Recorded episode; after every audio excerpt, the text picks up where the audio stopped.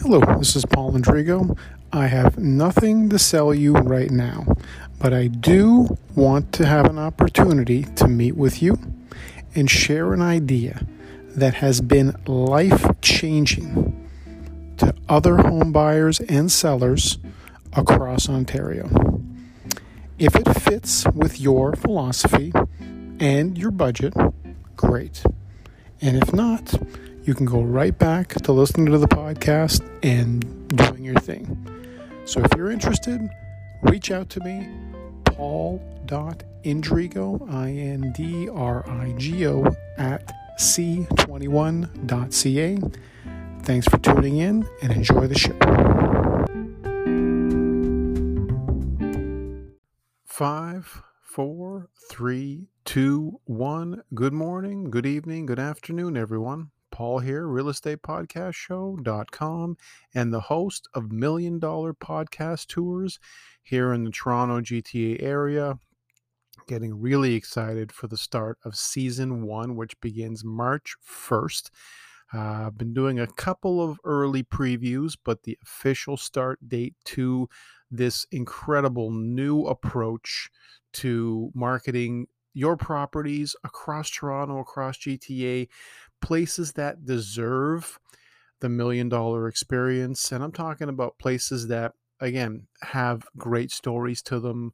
Uh, they don't have to be, um, you know, two, three, four, five million dollar homes, but a lot of them are going to be. And the reason why you want to make sure that you're doing something differently is because there is a huge untold story that you need to hear about. And that's what I'm talking about on this podcast today. This is about the untold, shocking truths of the bidding war process. Okay. So, the best way for me to say this is that everyone loses in a bidding war. It's, it's very simple. Everyone loses in a bidding war if you're in a position where you're the buyer and you're lined up against again 20 other people and i've been studying this i've been uh, on both sides of this i've had huge arguments huge you know discussions and arguments with people about is this the right thing? Is this the wrong thing? What's working? What isn't? Personally i've struggled with the idea that why would i want to put a property for sale that is worth you know so much more why would i want to put it on the market for you know a ridiculous price that really is deceiving. It's it's not it's an auction more than anything else.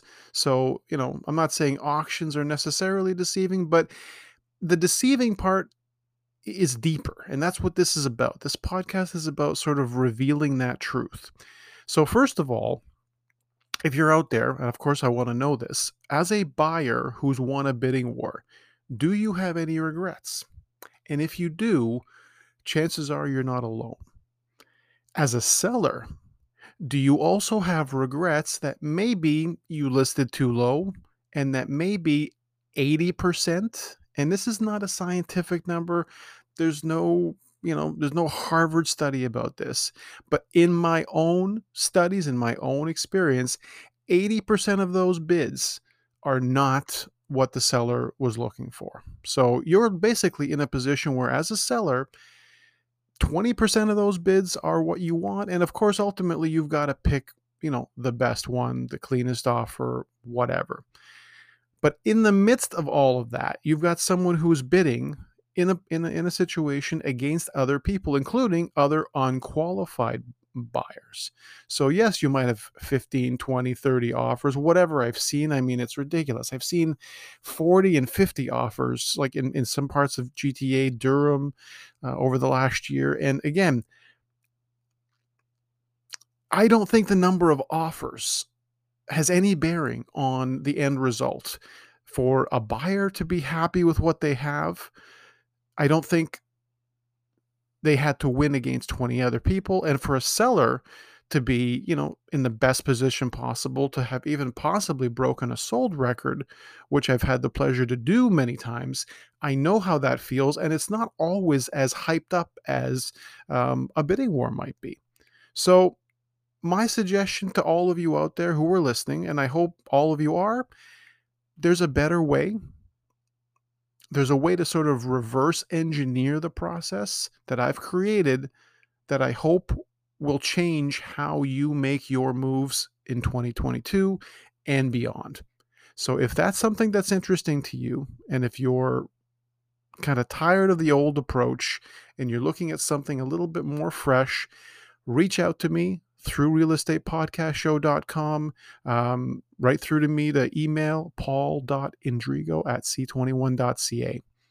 And I'll tell you as much as I can about it and specifically how it'll affect your moves. Thanks for tuning in.